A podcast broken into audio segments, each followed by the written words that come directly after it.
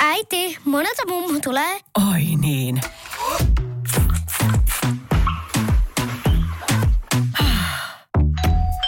Helpolla puhdasta. Luonnollisesti. Kiilto. Aito koti vetää puoleensa. Radio Play. Auta Antti. Joo, ja sitten tuosta noin. Oikein hyvää, oikein hyvää ja oikein hyvää. Täällä komerossa on ilta. Mies on lähtenyt aidan soittoon. Siis ei tämmöisen niin kuin tonttien välissä olevan aidan, vaan etiopilaisen prinsessan tarinaa harpulla säästämään. Minäpä itse sen sijaan istun täällä komerossa ja täällä on sillä tavalla hyvä tunnelma, että viimeksi pyykinpesuyhteydessä niin jätin Tide Pods-pussin auki tonne. Niin täällä tuoksuu nyt semmoinen keinokukkanen. Tänään on varmaan taas aika pitkä jakso tulossa, koska mulla ei ole mitään hallintaa missään. Aluksi palautetta. Hei Antti, kun mainitsit, ettei telkkarissa ole tarvinnut hiihtää, niin eikö kissi hiihtänyt putousfinaalissa suksilla vai muistanko väärin? Toden totta, Kristiina Vähähiilari hiihti kuivalla maalla putousfinaalissa vuonna 2014 ja muisto siitä nosti ihan hien pintaa, että on tässä kaikkea tehty. Mä puhuin ilmeisesti tässä podcastissa joku aika sitten jonglöörauksesta ja tarkkakorvainen kuulija huomautti, että termi on väärä. Kysymys on siis jongleerauksesta. Ja tästä mä en ollut aiemmin tietoinen, koska mä oon menneiden aikojen ihminen. Nyt sitten tärkeä asia. Hörppimisestä on tullut nyt niin paljon palautetta, että sitä ei enää kuulla. Kovasti tuolla mun Facebookissa sitä myös puolusteltiin, että ei sitä nyt mitenkään voi jättää pois. Ja yksi ihminen sanoi siellä, että hän kuuntelee tätä koko Saakelin podcastia pelkästään se hörppimisen takia. Mutta syy siihen, miksi se jää, on se, että joillekin ihmisille nämä hörppäysäänet on tosi, tosi vastenmielisiä. Mun ensimmäinen reaktio tämmöisiin valituksiin oli tietenkin luonnollisesti se, että no niin justi. Tulispa nopeasti joku maailmansota, niin ihmisillä olisi jotain muutakin pelättävää kuin kahvin juomiseen liittyvät äänet. Mutta tota, sitten mä, mä ajattelin tätä asiaa nyt niin kuin siltä kantilta, että, että niistä hörppimisäänistä on vaivaa monelle, mutta niiden puutteesta ei ole vaivaa kellekään. Mä voisin, mä niin kuin, toivon, että asioita voitaisiin muutenkin arvioida yhteiskunnassa vähän kuin tällä tavalla, sen hyödyn ja haitan suhteen. Siis esimerkiksi, että onhan se hyvä, että meillä on pyörätuolirampit, koska ei niistä ole mitään haittaa kenellekään, mutta niiden puutteesta taas olisi vaivaa aika monelle. Mä en tiedä, onko nyt tämä hörpiminen ja pyörätuoli ja nämä asiat. Älkää nyt, älkää vetääkö liian montaa lankaa yhteen. Viime viikon jaksossa mä vähän vittuilin heteromiehille, vaikka itse asiassa mä oon aina ollut sitä mieltä, että heteromiesten maailma on tosi armoton ja siitä ei puhuta tarpeeksi. Mä sain tämmöisen viestin parikymppiseltä mieheltä ja tässä sanotaan muun muassa näin, että olen jääkiekkoa fanittava vähintään kuusi tuntia päivässä NHL-videopeliä pelaava, nuuskaa käyttävä, normi pojankoltiainen ja minua hävettää se, että en jostakin syystä uskalla ja tai kehtaa suositella podcastiasi kavereille, jotka menevät myös tuon edellä mainitun kuvauksen alle. Tämä kuuntelija kertoo tässä viestissään myös, että urheilupodcastia voi suositella, mutta tätä mun ei. Ja asia vaivaa aika paljon, vaikka hän kertoo, että tykkää kovasti tästä mun ohjelmasta ja, ja kuuntelee sitä tyttöystävän kanssa ja miettii nyt tässä, että onko hän tämän takia paska ihminen, että ei, ei kerro tästä mun podcastista kavereille. Et ole paska ihminen missään tapauksessa, ainakaan tämän perusteella. Miesporukoiden dynamiikka on miesporukoiden dynamiikka ja kyllä mä ymmärrän sen, että ei jossain jääkiekkokaukalon laidalla välttämättä tee mieli sanoa, että apropos, kuuntelinpa tuossa taas, kun Holma puhuu komerossa kulleista. Sä oot mulla ihan yhtä arvokas kuulija, vaikka sä et poikien kesken tätä ohjelmaa nyt mainostaiskaan, mutta kyllä mulla on sanottava, että, että toivottavasti me kaikki voidaan tulevaisuudessa elää semmoisessa maailmassa, jossa on ihan selvää, että esimerkiksi homous ei tartu podcastista. Sitten seuraa taas nämä tiedotteet. Ottakaa, kun mä kaivan nämä täältä. Ohjelma, jota kuuntelet, on Auta Antti. Minä olen Antti ja minä autan. Varoitus, kaikkia vinkkejä, mitä tässä ohjelmassa annetaan, saa käyttää vain omalla vastuulla, sillä vinkkien antaja eli meikän meetvurusti ei ole minkään ala ammattilainen. Lähetä kysymyksiä kirjallisessa muodossa. ig osoite on at Anttiholma. Sähköpostitse kysymyksiä saa lähettää osoitteeseen autaantti at gmail.com, siis a u t a a n t t i at gmail.com. Voit myös äänittää, videoida tai muulla tavalla kuunneltavassa muodossa toimittaa kysymykset mulle ja minä laitan ne eteenpäin tänne. Sun ei tarvitse keksiä nimimerkkiä, minä keksin sen teille aina. En paljasta ikinä kysymysten lähettäjä henkilöllisyyttä tai käyttäjänimeä, mutta sun omalla vastuulla on se, että tunnistaako kysymyksestä tilanteet ja henkilöt. Älä siis lähetä sellaista kysymystä, jossa sanotaan, että miksi aina kun pieraisen äänekkäästi työpaikallani Orionin konttorissa Mikkelissä viereisessä toimistossa työskentelevä kollegani panojani Ketunnaaman niemi aplodeeraa ja viheltää. Noin. Tänään meillä on vuorossa tulevaisuus ekstra, ja mikä se mukavampi aihe kuin tulevaisuus, jota ei ihmiskunnalla siis ilmeisesti ole. Tämä kilinä, mitä kuulette täällä, on nyt hörpinnän vastine, koska tämä on lusikka ja se on sujautettu kuppiin. Noin. Kysyn sinulta manifestaatiosta. Toiveiden heittelemisestä maailmankaikkeudelle, jotta vuoden päästä tilillä olisi muutakin kuin Matti, työmaailmassa tittelinä olisi joku kiva ja ylevä anglismi ja aina käsivarressa olisi yksinäisten sohvailtojen pelastukseni Irma. Onko se ihan saibaa? Vai onko se olemassa oleva ilmiö, jota kannattaa harjoittaa? Michael Phelps tai joku muu niistä uimareista piti muinoin vuosikausia yöpöydällänsä lappua, johon hän oli kirjoittanut tavoitteensa – hänen unelmansa taisi olla voittaa useita killuttiimia erinäisissä arvokarkeloissa altaanmittoja kauhomalla. Vuosikausia sitten minäkin harjoitin tätä lajia.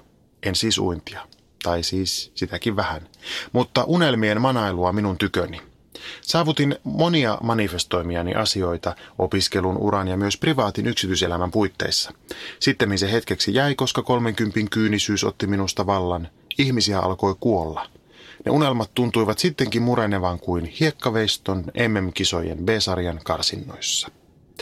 Nyt taas äidyin heittämään pari täkyä universumille, maailmankaikkeudelle ja kelle ikinä posterestante Jumalalle, joka näihin toiveisiini vastaakaan. Ja kenties vuoden, parin tai kymmenen sisällä voin todeta, että kyllä se manifestointi kannattaa, kun sitten asiat ovat toteutuneet toivomallani tavalla. Mutta onko tässä jotakin, mitä en näe? Onko tämä manifestointi minun jumalattoman kirkosta eronneen oma uskonto? Käykö tässä niin, että manifestoin monia asioita ja oikeasti 99 kertaa sadasta se homma kusee? Suljen sittenkin silmäni epäonnistuneelta manifestoineelta ja sitten typeryksenä hehkutan sitä yhtä sattuman kaupalla toteutunutta skenaariota. Mainostan ja tuputan idioottina muille, että kyllä se manifestointi kannattaa. Universumi toteuttaa, kun vain pyydät. Ja jos mielessäni manifestoin, että vastaisipa se Antti tähän viestiini podcastissa, niin onko se yksistään tarpeeksi vahva todiste manifestoinnin voimasta? Mitä tehdä? Jatkaako vai luopuako tästä tavasta? No ilmeisesti se toimii, koska niin vain tässä ensimmäisenä vastaan just sun kysymykseen, Manifesti Makkonen. Mun idoli ja toteemieläin Marimeko entinen toimitusjohtaja Kirsti Paakkanen on kertonut, että hänellä oli aina nuorena Jaguar-auton ja afgaanivinttikoiran kuvat kukkarossa, että kun hän näkee ne siellä, niin hän voisi muistuttaa itseään, että jonain päivänä mulla on tommoset. Ja sitten hän, hänellä oli. Mutta tuota, tuota, tuota, miten tämä nyt sitten toimii? Niille, joille tämä manifestointi on vierasta, niin lyhyt taustoitus semmoisesta mahdollisesti viimeisimmästä villityksestä tämän asian saralla, tai itse asiassa en osaa sanoa, että onko tämän jälkeen vielä tullut, mutta tämä on ainakin mulle tuttu ilmiö. 2000-luvun puolivälin paikkeilla ilmestyi tämmöinen Rhonda Byrne-nimisen australialaisnaisen kirja The Secret, salaisuus, jossa puhutaan tämmöisestä pseudotieteellisestä ilmiöstä kuin vetovoiman laki. Lyhyesti se tarkoittaa sitä, että samankaltaiset asiat vetää toisiaan puoleensa. Sehän on siis vähän outo ajatus niin kuin siinä mielessä, että esimerkiksi magneeteissa niin vastakkaiset navat vetää toisiaan puoleensa, mutta tämä koskeekin tässä uuden ajattelun filosofiassa ajatuksia, eli niin, että positiiviset ajatukset houkuttelee positiivisia asioita ja negatiiviset negatiivisia. Ja sitten tämä ympärillä on kehitetty ja kehittynyt kaikenlaisia suuntauksia ja oppeja, jotka tähtää tämän ajattelun hyödyntämiseen ihmisen elämässä. Tämä The Secret on näistä varmaan yksi tunnetuimpia, ja Siinä on tämä manifestointi myös hyvin tärkeässä roolissa. Eli kuvitellaan oikein tarkasti ne asiat, joista haaveillaan ja joihin tähdätään, niin universumi vastaa ja auttaa sua pääsemään niiden asioiden luokse. Manifesti Makkonen kysyy, että mitä tehdä, jatkaako vai luopuako tästä tavasta, siis manifestoinnista. Ja kerrankin mä vastaan ihan heti. Ei sitten nyt varmaan ole mitään haittaa, että jatka vaan. Mä käyn kanssa siis itse kiropraktikolla, vaikka se on aivan huuhaa tiedettä, mutta se tuntuu musta hyvältä, kun ne nikavat, na, nikaamat naksahtelee siellä ja, ja sitten musta on muutenkin kiva käydä kolme kertaa viikossa kuulemassa, että joku valehtelee mulle, että mun ryhti on parantunut. Siitä ei ole mulle mitään haittaa, muuta kuin rahanmeno, eikä siitä oikeastaan varmaan ole mitään hyötyäkään muuta kuin se, että mulle tulee siitä hyvää mieli. Joku lähettikin mulle itse asiassa jonkun artikkelin tässä just vähän aikaa sitten, että kiropraktiikka on ihan humpuukia, niin mä vaan halusin sanoa sen, että mä tiedän, mä tiedän, mutta tuota, mun peruste on se, että mun valinnat nyt on muutenkin elämässä ollut aina aika kyseenalaisia. Mutta mä yritän punnita niitä aina sille, että onko niistä niin kuin hyötyä vai haittaa. Et toivottavasti ei ainakaan haittaa. Mulle tuli yhtäkkiä semmoinen kauhea paniikki, että ettei toi vaan ole lopettanut, mutta ei se ollut. No niin, nyt sitten vielä tähän manifestointiuskovaisuuteen. Mistä tässä nyt oikeastaan on kysymys?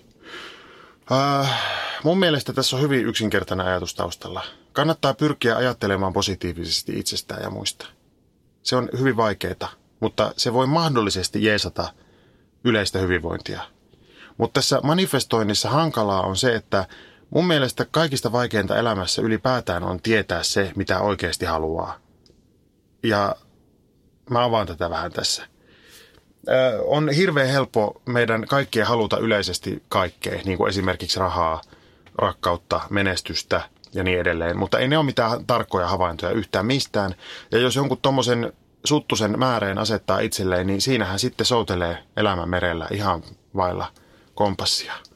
Mistäköhän tuli tämä mielikuva nyt tähän? No, joka tapauksessa tärkeää olisi pystyä nimeämään hyvin tarkkaan se, että mihin on lähdössä tähtäämään. Tärkeää olisi pysyä semmoisten asioiden parissa, joita kohti voi aktiivisesti edetä. Ei ole mitään järkeä manifestoida tai toivoa tai määritellä, että haluan olla Amerikan presidentti, jos on Suomessa syntynyt, koska Amerikan presidentin pitää olla amerikkalainen. Nyt älkää muuten, älkää edes yrittäkö nyt mitään Obamaa syntymätodistussalaliittoja mulle ehdotella, nyt ei ole siihen aikaan. Mutta tuota, siis, jos esimerkiksi pystyy nimeämään semmoisen asian, että vaikkapa niin, että haluaa itse valita omat duuninsa eikä olla muiden pompoteltavana, niin vaikka sekin on tämmöinen aika yleinen huomio, niin se on kuitenkin jo vähän tarkempi ajatus. Mä en itse ole tämmöinen universumi-uskovainen, eli mä en usko, että joku taivaallinen magnetismi lähettää mulle jotain ihania positiivisuushippusia vastauksena mun positiivisiin ajatuksiin, mutta mä uskon siihen, että ihminen alkaa alitajuisestikin tehdä semmoisia ratkaisuja, jotka johtaa haluttuun suuntaan silloin, kun ne asiat on tarpeeksi tarkasti määriteltyjä. Ja sitten on niin kuin aivan eri asia se, että toimiiko ne. Mutta tämä on kaikessa yksinkertaisuudessaan minun mielestä tämän asian mekaniikka. Koska mä oon esimerkiksi aikoinaan itse haaveillut tuommoisesta asiasta, siis että mä voisin olla oman itseni pomo, ja siksi mä en aktiivisesti koskaan hakenut mihinkään vakituiseen työhön. Mä kyllä toivoin, että mä olisin saanut semmoisen, mutta mä en ikinä saanut. Ja siksi tähän elämä on myös ehkä ollut aika tuulista, koska mä en ole, ole koskaan ollut missään työ, työpaikassa pidempään kuin muutaman vuoden. Ja, ja ainakin mä voin sanoa, että mä oon saanut tehdä itse ne omat valinnat. Eli periaatteessa nyt vaikka se, että kirjoittaa ylös omat tavoitteensa, on ne sitten tulevalle vuodelle tai ylipäätään elämään, niin voi auttaa siinä, että sitten tekee ratkaisuja, jotka johtaa sitten sinne suuntaan. Mutta tässä on myös vaaroja. Voi nimittäin käydä niinkin, että ne toiveet toteutuu, mutta ei ollenkaan siinä muodossa, missä oli niiden ajatellut toteutuvan. Ja siksi se tarkkuus on kauhean tärkeintä. Mä annan, tota, mä annan kaksi esimerkkiä nyt mun näyttelijäuralta ja sama hengenveto on sanoa, että mä oon kyllä hyvin tietoinen siitä, että ei jotain niin kuin näyttelijän elämää kannata pitää jotenkin yleispätevänä esimerkkinä. Ei, ei näyttelijäelämää eikä varsinkaan muun, koska mä en siis oikein itsekään usko välillä tätä mun elämää elämäksi. Mutta mä oon hyvin tietoinen siis siitä, että ihmiset painii tosi paljon ihmeellisempien ja vakavampien ongelmien kanssa kuin jotkut roolivalinnat. Mutta mä kerron nämä teille siis, kun nämä on musta aika hauskoja. Mä olin kansallisteatterissa ollut jo jonkun aikaa ja mä sain, mä sain tehdä siellä semmoisia, pääasiassa semmoisia hyvin ahdistuneita ja moniongelmaisia nuoria miehiä, liudan. Ja mä olin hirveän kiitollinen siitä, että mä saan ylipäätään tehdä mitään. Mutta mulla oli semmoinen haave, että, että voi kun mä saisin joskus tehdä semmoisen semmoisen sumusilmäisen ensirakastajan. Siis semmoisen roolin, jota jotkut Lauri Tilkanne ja Samuli Vauramo teki silloin.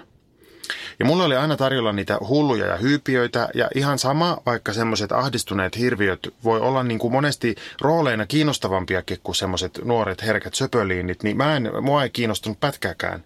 Mä halusin nimenomaan tehdä semmoisen nuoren herkän söpöliinin vaikka mä en ollut semmoinen. mä luulen, että se mun pakkomielle johtui siitä, että Jouko Turkka oli jossain sanonut joskus aikojen alussa, että homo ei voi olla näyttelijä, koska homot ei ole uskottavia rakkauskohtauksissa. Niin sitten mä niin kirjoitin mun päiväkirjaa, että haista paska Jouko Turkka, että jonain päivänä mä saan tehdä mun ensirakastajan. Ja niin kävi, että olisiko ollut 2010, kun mulle annettiin – paperikauppias Jihein rooli Amijima-nimisestä japanilaisesta näytelmästä kansallisteatterissa. Ja kun mulle selvisi, että tämä on siis kysymyksessä, tässä roolissa on nuori mies, joka rakkauden pauloissa ajautuu kammottavaan kaksoisitsemurhaan rakastettunsa prostituoitu pikkukevään kanssa. Mä olin luonnollisesti aivan hirveän innoissani tästä. Mä ajattelin, että tämä – tämä on nyt sitä traagista rakkautta parhaimmillaan, sitä semmoista, mitä mä en ollut ikinä saanut tehdä vielä. Ja mä ajattelin silloin, että en saakaan koskaan. Mulla oli tuota siinä näytelmässä näitä rakastettuja ja mä menin sitten innoissani puhumaan yhdelle niistä, että, että jes, päästään vähän, päästään vähän rakkaushommiin. Ja se sanoi, että joo, joo, ihan kiva, että sä sait sen, mutta mutta olisi ollut vielä kivempi, jos siinä roolissa olisi ollut joku, johon olisi voinut ihan oikeasti rakastua.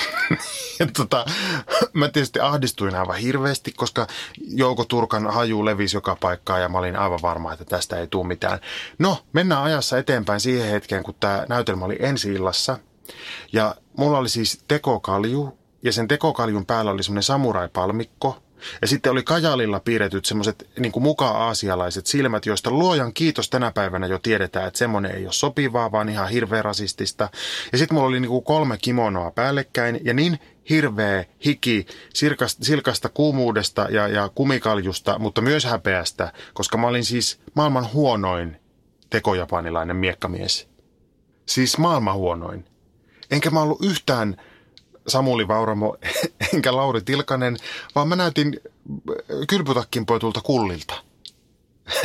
ja, ja siitä puheen ollen, aina kun mä kyykistyin semmoiseen samurai-asentoon huutamaan siellä näyttämöllä, sieltä kimono alta löyhähti mun hikimunan haju sinne stagelle ja mua pyörytti ja hävetti. Ja kerran mä puhuin tästä sitten yhdelle mun toiselle kollegalle, joka sanoi, että voi Antti, kyllä me muutkin se siellä haistetaan. Ja mä oon ehkä kertonut tämän muuten joskus mun Instagram-livessä ja mun pitäisi ehkä olla kertomatta.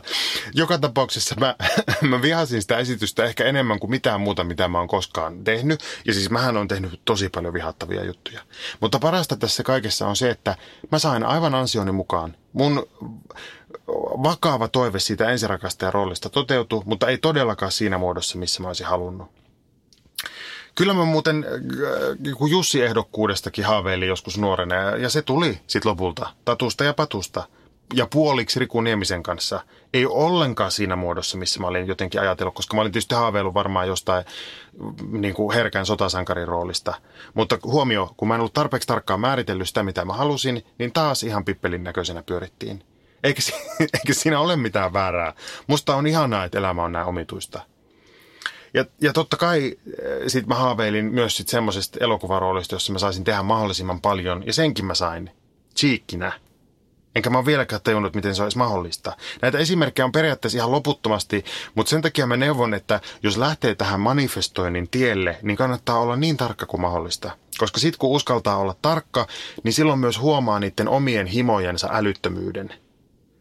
Et jos mäkin olisin silloin nuorena uskaltanut manifestoida, että mä haluan Samuli Vauramon roolit, niin ehkä mä olisin nähnyt, että mun kannattaisi nyt keskittyä ehkä ennemmin näihin ihan omiin tehtäviin, eikä, eikä niihin Samulin tehtäviin, koska Samuli tekee ne paljon paremmin kuin minä. No tämä lupsahti nyt vähän tämmöiseksi huuruiluksi nyt, koska en mä nyt tietenkään usko siihen, että ihminen saa kaiken mitä haluaa. Äh, helposti tässä koko manifestoinnissa käy niin kuin mun, mun mutsille lapsena, kun se näki mainoksen, jossa sanottiin, että sanokaa Fatser, kun haluatte hyvää. Ja sitten Su, suokaa anteeksi, kun mä tunnen nyt ihan liikaa hellyyttä mun äiti kultaani kohtaan, mutta se, se meni sängyn alle ja hoki siellä, että Fatser, Fatser, Fatser. Eikä, eikä mitään hyvää mistään ilmestynyt koskaan. mutta siis edelleen ei sitä mitään haittaakaan ole, että sanoo Fatser, kun haluaa hyvää.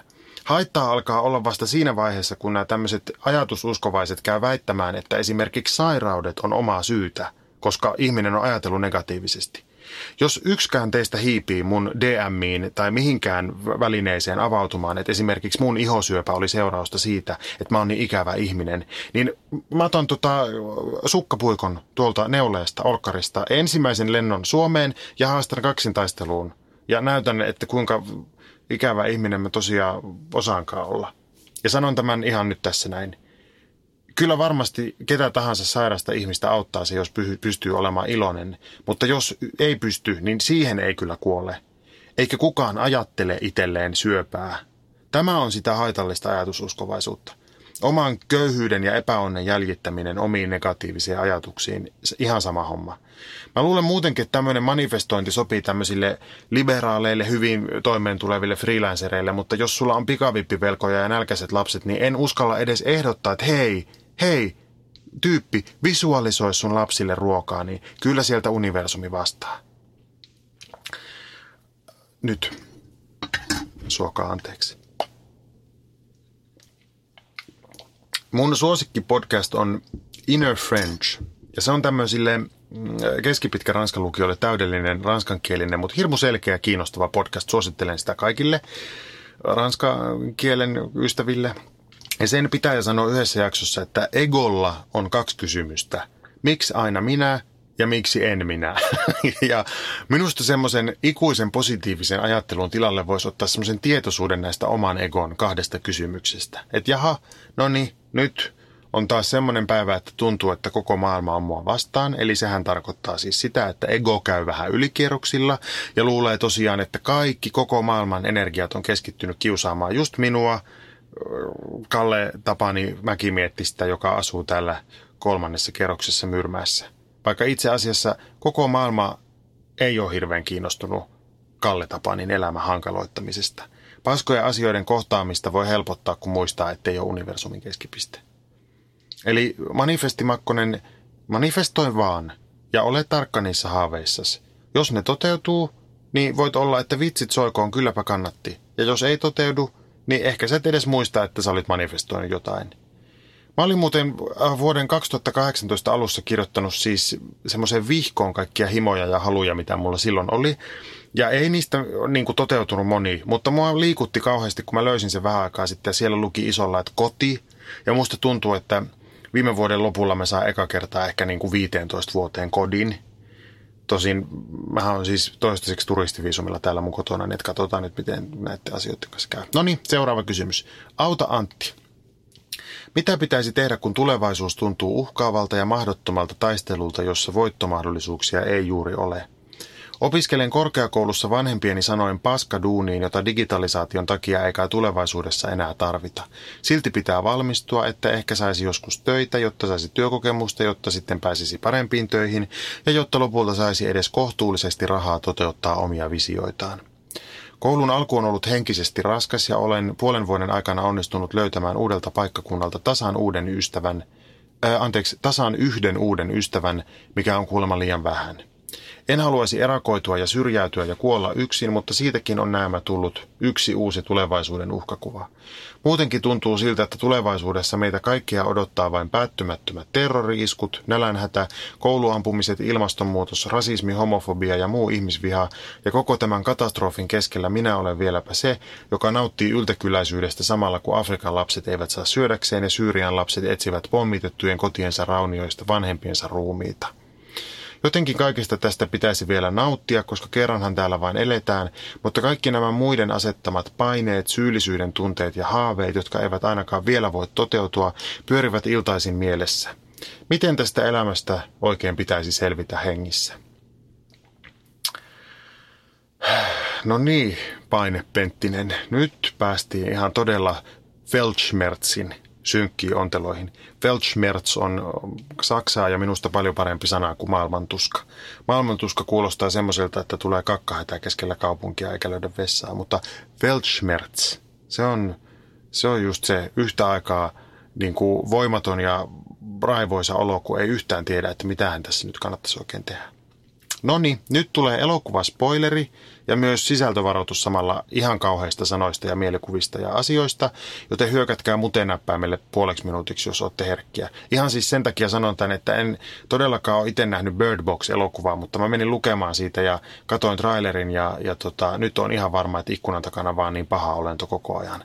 No niin, mutta Bird Boxista ei nyt ollut kysymys, vaan kysymys on Pier Paolo Pasolinin Sodoman 120 päivää elokuvan viimeisessä kohtauksessa on kaksi nuorta miestä ja ne tanssii yhdessä sen jälkeen, kun ne on todistanut päiväkausien ajan muiden kidnappattujen ikätovereittensa kiduttamista, tappamista ja raiskaamista, mutta säästyneet itse ja toinen kysyy toiselta sen toisen kotiin jääneen tyttöystävän nimeä.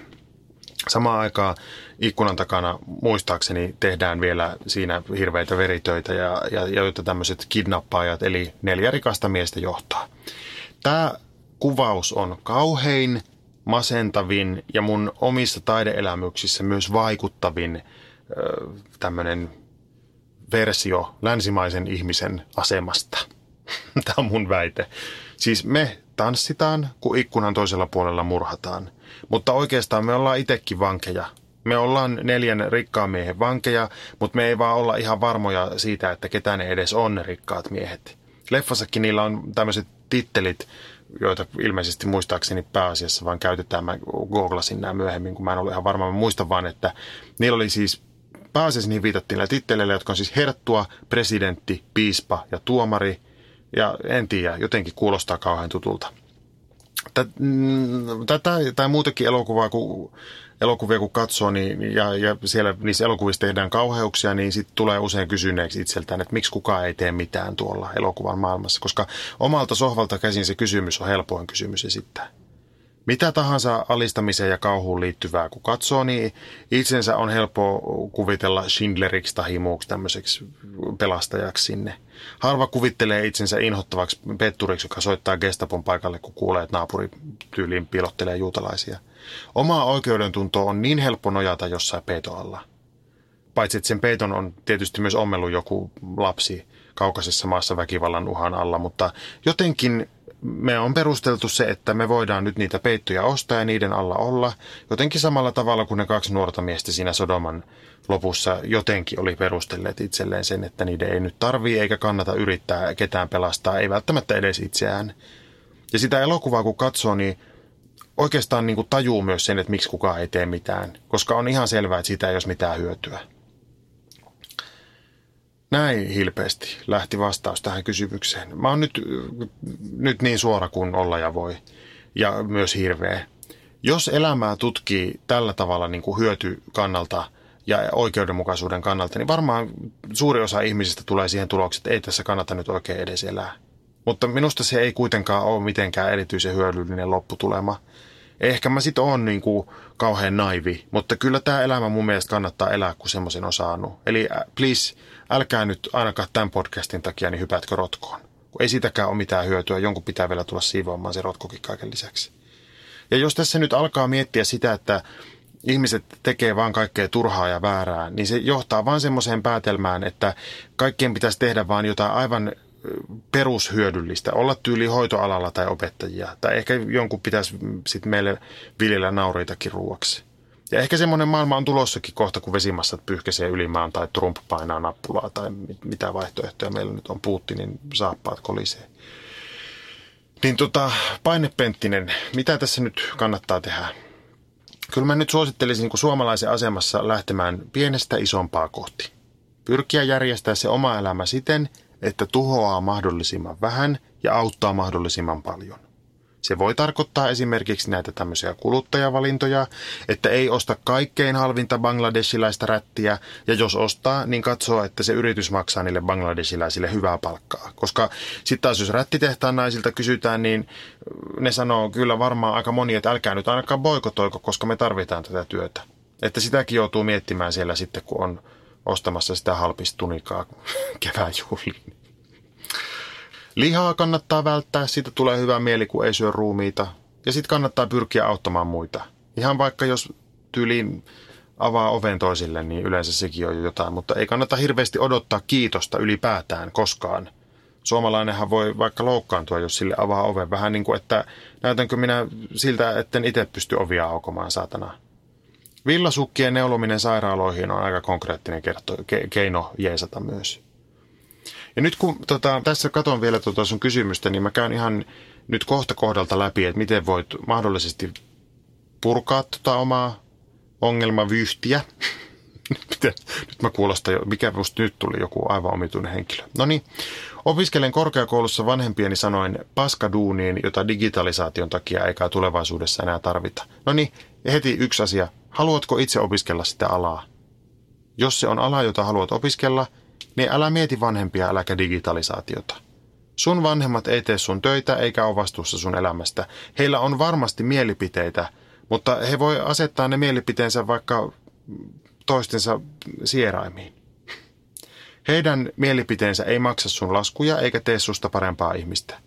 Omille vanhemmilleen kannattaa kaikkien hyvin varhaisessa vaiheessa tehdä selväksi, että minä teen nyt näin, ja te voitte siitä keskustella ja vaihtaa mielipiteitä kahvikupit täristen, mutta se ei muuta sitä, että minä teen nyt näin.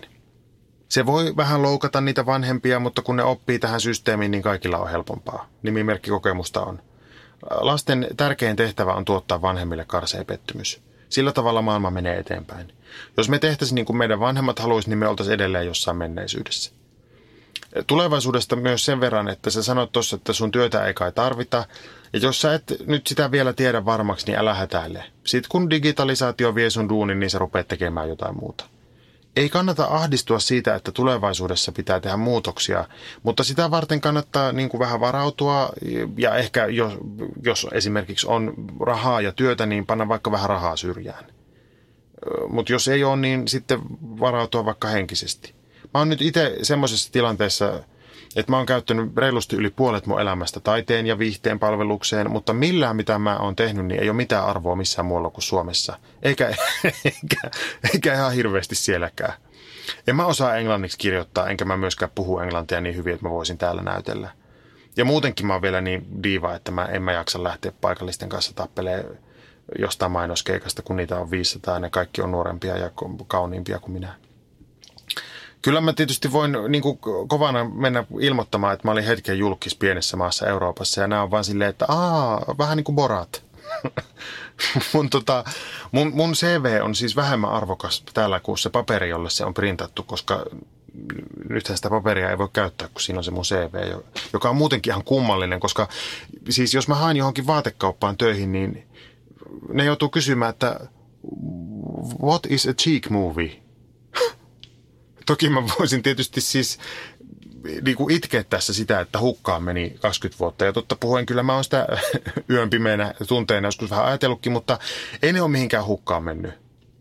Mulla on tuolla semmoinen lappu, viitaten vielä edelliseen manifestointikysymykseen, jossa lukee, että koetan nyt perkele löytää joku semmoinen työ, joka ei ole baarityö. Ja siis nyt hei huom, ihan vaan siitä syystä, että mä tein baarihommia kymmenen vuotta ja opin, että sitä työtä mä en oppinut enkä tule koskaan oppimaan ja koita löytää siis mielellään vielä semmoinenkin työ, missä ei tarvi olla yhtään luova, eikä hauska, eikä sosiaalinen, paitsi ehkä hetken kahvitauolla. Ja sitten se työ olisi ihanaa, jos joku kertoisi, että teet tämä asia ja tuo asia ja sitten vielä tämä asia. Ja sitten mä tekisin, kunnes kello löisi viisi ja sitten mä voisin tulla kotiin kakalle ja unohtaa sen työn sinne työpaikalle. Jos teillä on mitään ideoita tai kontaktia, niin te voitte lähettää niitä mulle. Täällähän siis uudelleen kouluttautuminen maksaa semmoiset 150 000 euroa, joten älkää laittako semmoista viestiä, että me kouluun homo. Suomessa nimittäin menisin periaatteessa, mutta siellä nyt mä varmaan voisin menestyä jonakin stripparinakin tai muuta. Paine Penttinen, sä kirjoitat, että sulla on omia visioita, joita sä voisit päästä toteuttamaan vasta sitten, kun sulla on rahaa. Ja tässähän nyt tietysti positiivista on se, että sulla on visioita, joten sä tiedät, mitä kohti sä oot menossa, mutta en kyllä nyt kielläkään sitä, etteikö rahattomuus olisi ihan paskaa. En mäkään mitään vitsejä kirjoittanut silloin, kun mä tein seitsemän tunnin kahvilavuoron ja sitten heti perään baarivuoron toisessa kapakassa. Tämä on mun mielestä siis nuorena olemisessani perseestä. Että tuntuu siltä, ainakin musta, siis musta tuntuu aina siltä, että on niin kuin levelillä yksi. Ja sitten pitäisi päästä levelille kahdeksan. Ja kaikilla muilla oli jotkut huijauskoodit, joilla ne pääsi sieltä nelosleveliltä suoraan sinne kasiin. Mutta itse piti lapioida paskaa kaikki kentät läpi. Ja mä oon silti sitä mieltä, että kannattaa tehdä jotain. Tämä on vastaus myös niille, jotka on laittanut semmoisen kysymyksen, että on just päässyt lukiosta eikä yhtään tiedä, mitä tekisi. Niin mun neuvo on, että kannattaa tehdä jotain. Jos se ei ole se juttu, mitä haluaa tehdä, niin ainakin tietää sitten, että se ei ole sitten se juttu. Suomessa kun voi vielä tehdä kaiken ilmaiseksi. Ei ole siis sitä painetta niin kuin täällä paikallisilla, että vanhemmat maksaa 200 000 dollaria sun koulutuksesta ja sä oot niille ikään kuin velvollinen perustelemaan sun päätökset. Suomessa voi periaatteessa siis periaatteessa tehdä niin, että ilmoittaa vanhemmille, että haistakaa paska, minusta tulee muumitieteen maisteri ja sitten vaan opiskelee. Yhteiskunta jeesaa. Mun oma historia on siis se, että mä hain Helsingin yliopiston pohjoismaisten kielten laitokselle lukemaan ruotsin opettajaksi, koska mä kuulin, että sinne oli helppo päästä. Se oli ainoa syy. Mä opiskelin siellä siis aika lailla puoli vuotta ja samana syksynä, kun mä aloitin siellä opinnot, niin mä pääsin ylioppilasteatteriin, joten se siitä sitten, se vei mukanaan. Mutta oli hyvä, kun oli opiskelijakortti ja sitten välillä piti herätä aikaisin sinne luennoille. Ja siinä on kaksi asiaa, jotka jokaisella nuorella on silloin tällä hyvä olla elämässä. Anteeksi nyt kaikille kuulijoille, että mä oon tämmöinen niin systeemiorientoitunut mummeli, mutta minusta monille meistä tekee ihan hyvää, jos on välillä pakko. Ehkä se perustuu siihen, että itsehän en tekisi siis yhtään mitään, jos ei joku pakottaisi, vaikka varmasti moni just ajattelee, että, on, että mun tilanteessa just ylin onni on se, että saa tehdä mitä haluaa. Mutta en mä saa tehdä mitä mä haluan, koska se mitä mä haluan on nukkua 21 tuntia päivässä ja loput katsoa Netflixiä, mutta jos mä tekisin niin, niin multa loppus rahat ja varmaan tulisi nälkäkin jossain vaiheessa ja ehkä selkäkin menisi ja mieskin suuttuisi. Joten parempi nyt tässä yrittää jotain podcastia vääntää ja vitsejä kirjoittaa vaan. Sitten vielä, sä kirjoitat, että sä oot saanut yhden ystävän, mikä on kuulemma liian vähän. Niin kenen mielestä, kun sä kirjoitat, että kuulemma, kuka näitä määritteitä sulle antaa? Edelleenkö ne sun vanhemmat vai luitko lehdestä? No tässä on tota uusi määrite sulle. Yhdessä ystävässäkin on jo tekemistä, se riittää aivan hyvin. Sä kirjoitat, että en haluaisi erakoitua ja syrjäytyä ja kuolla yksin, mutta siitäkin on näemmä tullut jo y- yksi uusi tulevaisuuden uhkakuva. No tuota, ensinnäkin niin kaikki menee sinne kuolemanportille yksin. Et vaikka sulla olisi 18 lasta ja 160 lastenlasta, niin ei ne tule sinne mukaan. Eikä sinne tule mitkään saavutuksetkaan. Sinne mennään alasti ja yksin. Joku uskoo ilmeisesti, että Jeesus tulee ja pitää kädestä ja saa, saa uskoa, mutta varautuisin kuitenkin siihen, että siellä tuonella viralla ei ole edes lautturia. Erakoituminen ei muuten sun tapauksessa ole vielä vaarana, koska sulla on se yksi ystävä ja vanhemmat, joilla on mielipiteitä ja syrjäytyminenkin vaikuttaa vähän epätodennäköiseltä. Jos sulla on koko ajan paha olla, niin, niin tota, tämmöinen vinkki. Kävele pitkään pakkasessa, jos semmoista on saatavilla, ja mene sen jälkeen saunaan, mikäli semmoinen on saatavilla. Jos ei ole, niin mene suihkuun ja sitten käännä se kylmälle. Se vituttaa, mutta sitten kun on siellä ollut hetken ja menee peito alle sieltä, niin voi että on kiva ainakin hetken.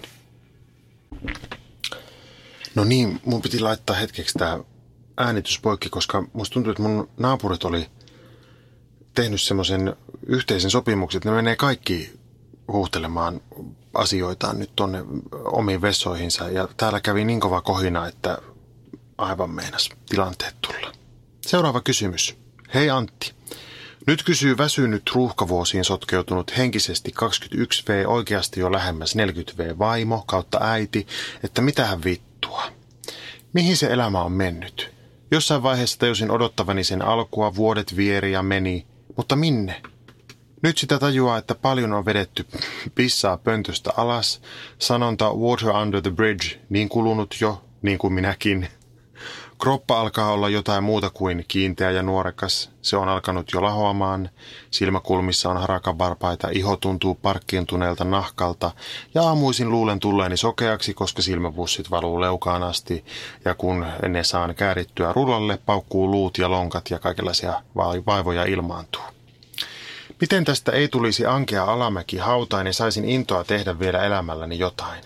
Vai onko jo liian myöhäistä? Ostanko välipäivä alesta hautapaikan? Nimimer- nimimerkki Irmelin Pitko. Ja poikkeuksellisesti mä pidän tämän nimimerkin Irmelin Pitko, koska se on erinomainen. Sauli Niinistöhän on pienen pojan isä ja presidentti ja 140-vuotias ja se muistuttaa meitä siitä, että miehet ei oikeastaan koskaan vanhene. Naiset ilmeisesti vanhenee ja niiden on esimerkiksi turha yrittää synnyttää 70 ellei sitten ole laminoinut kohdun suuntaan. Varmaan jossain Amerikassa semmoisiakin operaatioita tehdään, mutta tässä en siis edes sinulle Irmelin Pitko ehdota enää uusia lapsia, koska niitä sulle jo on. Mä tavallaan tiedän ja arvaan, että sä et ole ehkä menossa Hollywoodiin, ehkä, mutta muistuttaisin tässä, että Dame Judy Dench oli tehnyt toki jo pitkän uran teatterissa ja elokuvissakin Briteissä, mutta sitten vuonna 1995 hän näytteli M-roolin James Bond GoldenEye-elokuvassa, ja hän oli siis silloin yli 60 Ja siitä alkoi hänen Hollywood-uransa, joka on jatkunut sitten näihin päiviin asti.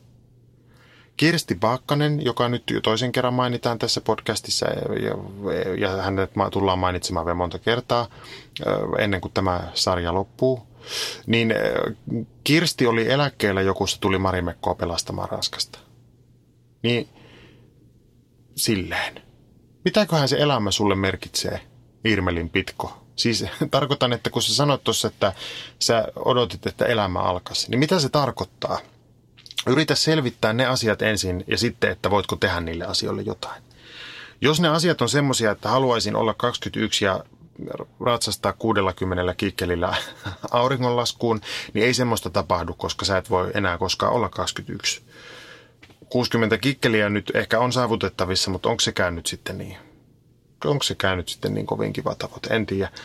Monesti tuntuu, että ihmiset äh, panee menemään nuorenakin vaan sen takia, että ne voisit kertoa sitä muille ihmisille, että olen muuten pannut. Siinä ei ole siis mitään pahaa, mutta muistutan vaan, että ihmiset ylipäätään tekee aika paljon asioita ikään kuin jollekin yleisölle, joka seuraa niiden kaikkia tekemisiä. Tämä tämmöinen ajattelu on ollut olemassa jo kauan ennen somea. Ja tässä sun tapauksessa niin mä yritän nyt vaan sit vähän niin kuin kutitella ja kaivella, että mitä siihen elämään pitäisi kuulua ja mitkä ne syyt siellä sen ajatuksen takana on, että se elämä ei koskaan alkanut. Eikä se välttämättä siis ole ollenkaan näitä kikkeleitä luoja nähköä, mutta tulipa taas ne jostain syystä mieleen. Mähän siis itse odotan, että mä olisin 90. Siis, että kukaan ei enää odottaisi multa mitään uusia avauksia, vaan että voisi olla niin, että tulipa tehtyä ja nähtyä kaikenlaista, mutta nyt minä otan tässä päikkerit ja otan myös muuten oikein voimakkaan särkylääkkeen, kun kolottaa ja eläkeläisenä ei tarvitse enää olla huolissaan siitä, että jääkö koukkuun vai ei. Voi lääkitä rauhassa. Jos sulla Irmelin pitko on tekemättä joitain asioita, niin ota selville, että voitko tehdä ne. Jos et voi, niin jatka elämää. Jos voit, niin tee ne ja sitten jatka sitä elämää. Kroppa vanhenee kaikilla, myös nuorilla koko ajan. Ja onhan se tietysti raskasta, kun yhtäkkiä sinne housunkauluksen yllä on joku lurpake, joka ei siinä ennen ollut. Hyvä kysymys on toki sekin, että onko sitä jotain haittaa elämään. Jos se puristaa, niin sitten kannattaa hankkia isommat housut. Kyykkyjä muuten kannattaa alkaa jo nyt tehdä ja sitten noita pystypunneruksia, koska se semmoinen niin ylähyllyltä nitron kurottaminen ja maasta pystyyn nouseminen on ne haasteet, mitkä meille lankeaa kaikille, jos me tarpeeksi vanhoiksi eletään.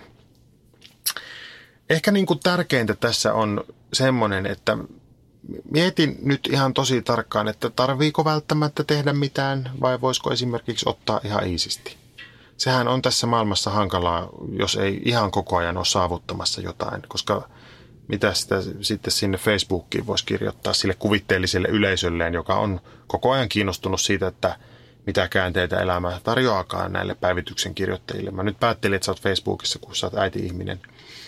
Ehkä sitten kun omat lapset alkaa saavuttaa asioita, niin, niin sitten ikään kuin niistä voisi kirjoittaa vähän niin kuin, että ne saavutukset olisi omaa ansiota. Mähän on siis itse myös edelleen Facebookissa, koska mä oon henkisesti äiti-ihminen. Ja ehkä, tota, mä, ehkä 95 prosenttia mun Facebook-kavereista on nykyisin semmoisessa niin hiljennetyssä tai rajoitetussa profiilista, niin että mä vahingossakaan näe enää sitä semmoista omaa hyvästä saavutusrunkkaamista siellä – siihen runkkaamiseen ja, ja moneen muuhunkin runkkaamiseen, niin minäkin on sortunut luoja nähköön vaikka kuinka monesti, mutta jossain vaiheessa mä tajusin, että siitä ei ole kenellekään mitään iloa, että hieroo jotain omaa saavutusluetteloa muiden silmiin. Eikä toki sitäkään, että koko ajan istuu valittamassa siellä Facebookissa, että miten perseestä, perseestä kaikki on. Siellä ei muutenkaan siis muuten kannata käydä kuin silloin, kun pitää ostaa tai myydä jotain. Ja sekin kannattaa mun mielestä tehdä niiden aivan kamalien kirppareiden ulkopuolella ihan siellä omassa profiilissa. Mä oon tässä tota, viimeiset kuukaudet seurannut eräänkin läheisen eläkkeelle pääsyä. Hän palveli ansiokkaasti pitkän uran ja nyt saa sitten elellä. Ja koko ajan se on jonnekin menossa ja on tosi helppo olla onnellinen sen puolesta. En mä tiedä mitä te ajattelette, mutta minusta siinä on jotakin kauhean kaunista, kun ihminen ensin ahkeroi ja sitten se lepää. Viimeisessä äh, kysymyksessä on kaksi kysymystä, joita multa on kysytty ennen tätä ohjelmaakin eri muodoissa monet monituiset kerrat, ja minä vastaan niihin nyt toivottavasti viimeisen kerran. Ja nämä koskee, kuten varmaan arvaatte, taidealoja, joten ne, joita ei kiinnosta, niin voi nyt laittaa välineensä pois päältä.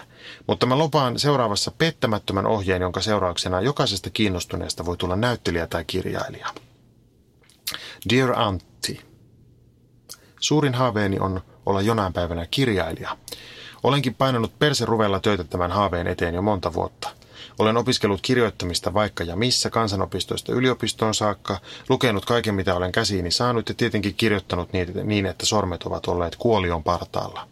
Onneksi olen saanut myös luetuttaa tekstejäni muilla ihmisillä, jotka osaavat antaa sairaan rakentavaa palautetta. Perusasioita siis on niin sanotusti plakkarissa. Kuitenkin ongelmana tässä on se, että ihan helvetin usein keskittyminen on aivan onnetonta, ja jos jotain saa kyhättyä kokoon, niin en ainakaan mitään romaanin aiheota, käsikirjoituksen ekaa versiota tai aristoteellista juonta, jonka avulla voisin ratsastaa jännetuppitulehduksen kautta suurten kustantajien suosioon. Miten siis, miten siis saisin rakennettua sitä oikein kovaa kamaa, pitkää proosaa? Pitääkö minun heittäytyä kaivoon läppärin kanssa ja lopettaa opiskelutyö, seukkailu ja harrastukset? Auta Antti. Ja seuraava kysymys vielä tähän samaan syssyyn. Hei Antti, kerro hakuprosessista teatterikorkeakouluun ja siellä opiskelusta sekä kuinka tärkeänä tai oleellisena itse näet tuon koulutuksen nykypäivänä, jos haluaa hakeutua näyttelijän ammattiin tai esimerkiksi televisio- tai elokuvatuotantoihin. Ja nimimerkit kirjailija Karttunen ja näyttelijä Närhinen lähettivät nämä viestit minulle. Otetaan täältä kylmenneet. Mä aloitan tässä nyt sillä suurella salaisuudella, jonka mä lupasin. Kaikille niille, jotka haaveilee kirjailijuudesta, mulla on yksi ohje.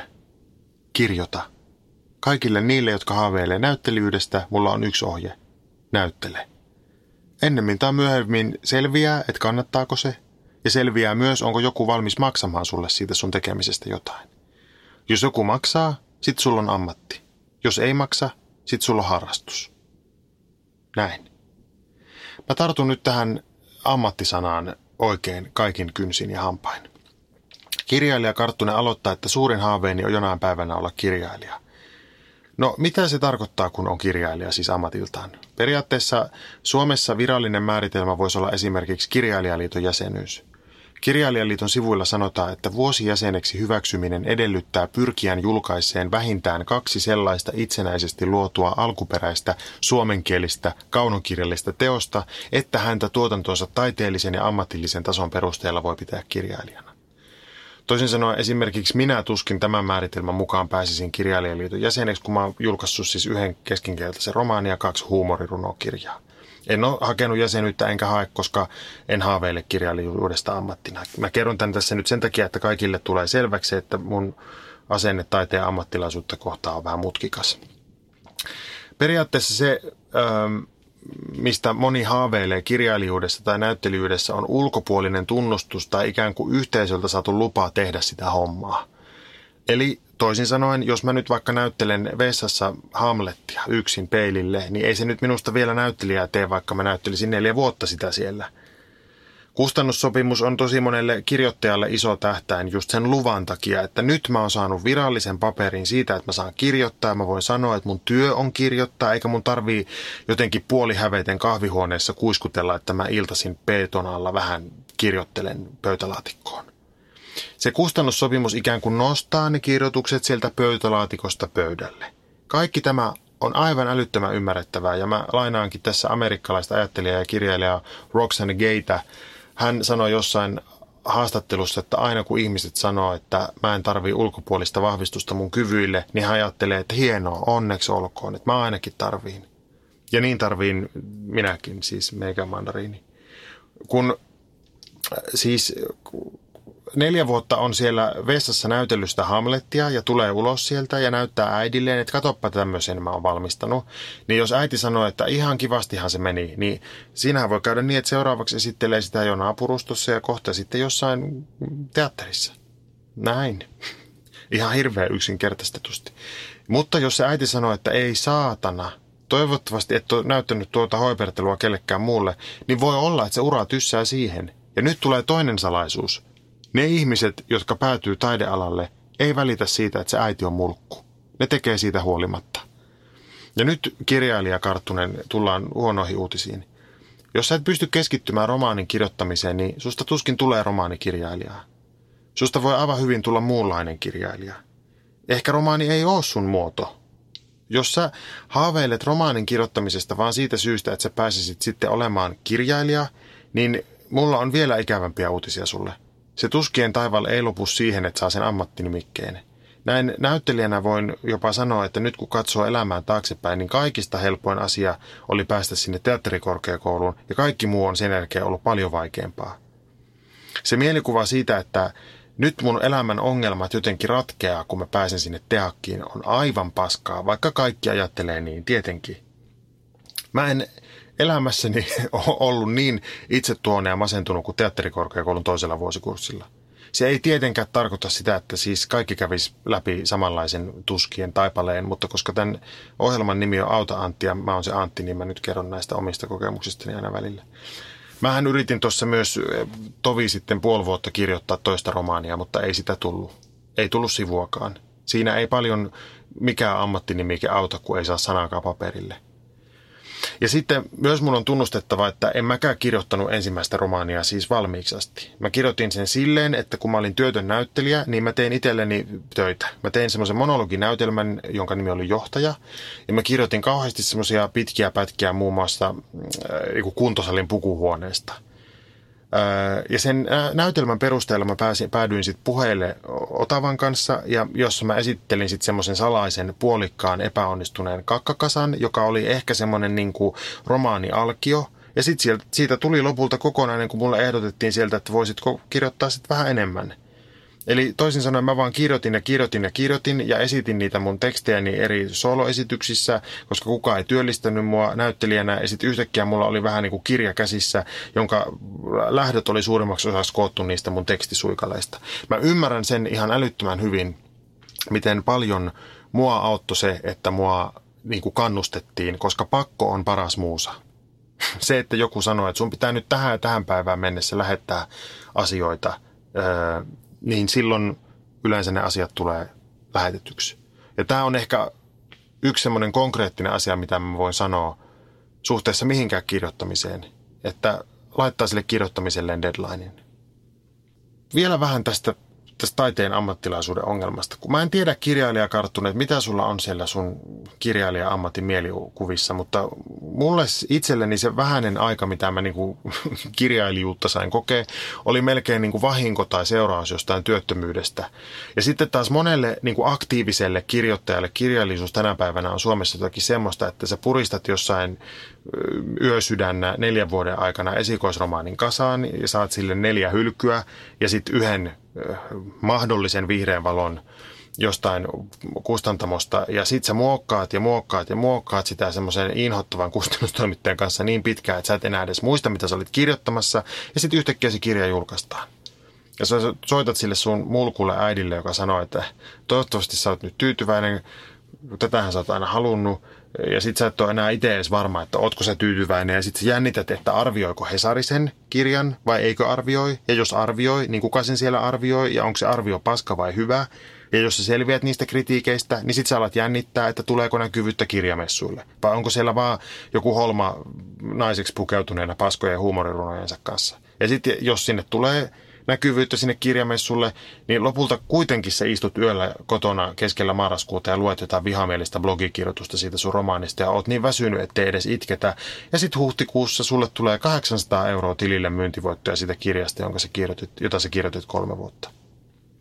Näyttelijällä se homma menee sille, että sä pääset sinne kouluun, teatterikouluun tai nätylle tai jonnekin tämmöiseen, soitat äidille, joka sanoo, että, että tota, niin, no sitä kai sä halusit. Sitten se äiti soittaa sun serkulle, joka soittaa sulle ja sanoo, että kun sä saat joskus sitten sen kuuman pihlaviitalan puhelinnumeron, niin anna se mulle ja sä naurat, koska sun serkku on ihan perseestä. Ja mut, mut, mut, mut suakin vähän kutkuttaa se, että kohta sä oot pihlaviitalan kanssa samalla alalla ja sä itket ilosta, kunnes se koulu syksyllä alkaa ja sä tajut, että kaikki sun kurssilla on lahjakkaampia kuin sä. Ja suuri osa on näytellyt kaksi vuotiaasta asti. Ja sit sä rupeat yrittää ja yrittää enemmän ja yrität näytellä paremmin ja paremmin. Ja se yrittäminen näyttäytyy kireytenä. Ja ohjaajat sanoo, että voisitko olla vähän vähemmän kireä? Ja se tekee susta vielä enemmän kireen. Ja lopulta sulla napsahtaa nenästä verisooni laulutunnilla, kun sä yrität laulaa ihan liian korkeita musikaalikappaletta koelaulua varten. Ja sit se jo valmistutkin ja kaikilla muilla on töitä paitsi sulle ja sä teet yksin lauluilla, jossa sä laulat sen musikaalikappaleen ja siellä on kuusi katsojaa, joista viisi on sun äiti ja yksi on sun sisko ja ne taputtaa vaisusti, kun sä lähdet sieltä kotiin. Sun rappukäytävästä tulee vastaan se yksi sun kurssikaveri, joka oli elokuvanäyttelijä jo ennen koulua ja nyt se on menossa kannesi elokuvajuhlille ja sä meet kotiin ja hakkaat päätä lämpöpatteriin, kun sä oot niin kateellinen ja sä rukoilet kaikilta taiteen jumalilta, että sä pääsisit myös elokuvaan ja lopulta, koska toiveet saattaa toteutua, sä pääsetkin. Ja se rooli on Pihla Viitalan tutkima ruumis ja sun pitää olla alasti metallipöydällä liikkumatta kahdeksan tuntia ja sä saat sitä palkkaa 150 euroa ja leffalipun. Taiteen ammattilaisuus on ihan hirveetä. Kaikkein kovimmat tekijätkin itkee välillä sitä, miten hirveän paskoja ne just oli ja pelkää sitä, ettei kukaan enää näe tai lue. Tai sitten käy niin kuin mulle, että mä muutan miehen perässä ulkomaille, missä mun koko ura on yhtä merkittävä kuin joku kikkelikarva heinikossa ja mä joudun miettimään, että mitenköhän mä sen vuokra ensi kuussa maksan, kun en voikaan enää mennä televisioon jotain paskoja vitsejä kertomaan. Mutta en myöskään osaa mitään muuta, millä voisin niin kuin palkkani ansaita. Mutta semmoiselle ihmiselle, josta tulee kirjailija tai näyttelijä, niin millään tällä ei ole mitään merkitystä. Ei taiteilija voi pelotella sen taiteesta pois ikävillä työskentelyolosuhteilla.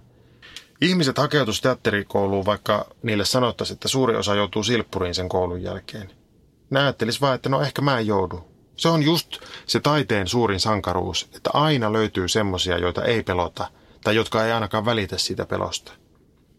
Nyt tämän pitkän saarnan jälkeen vielä ihan konkreettinen neuvo sen romaanin kirjoittamisen, kun mulla on huono omatunto, kun mä vaan saarnasin.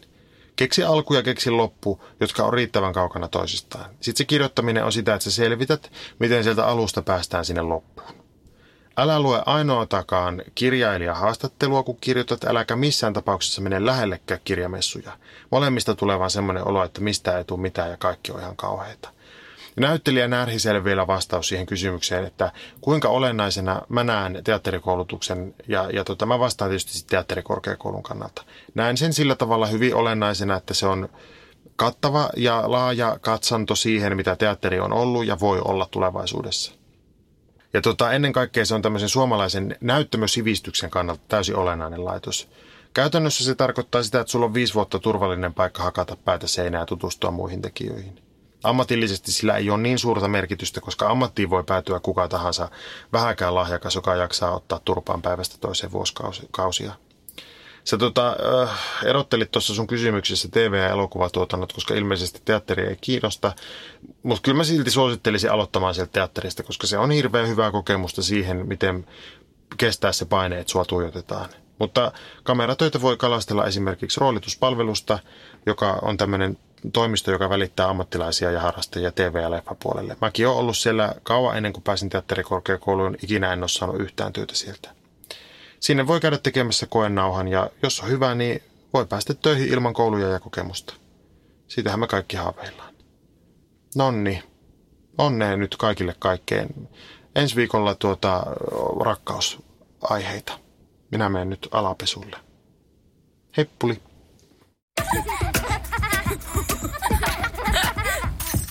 Äiti, monelta mummu tulee? Oi niin.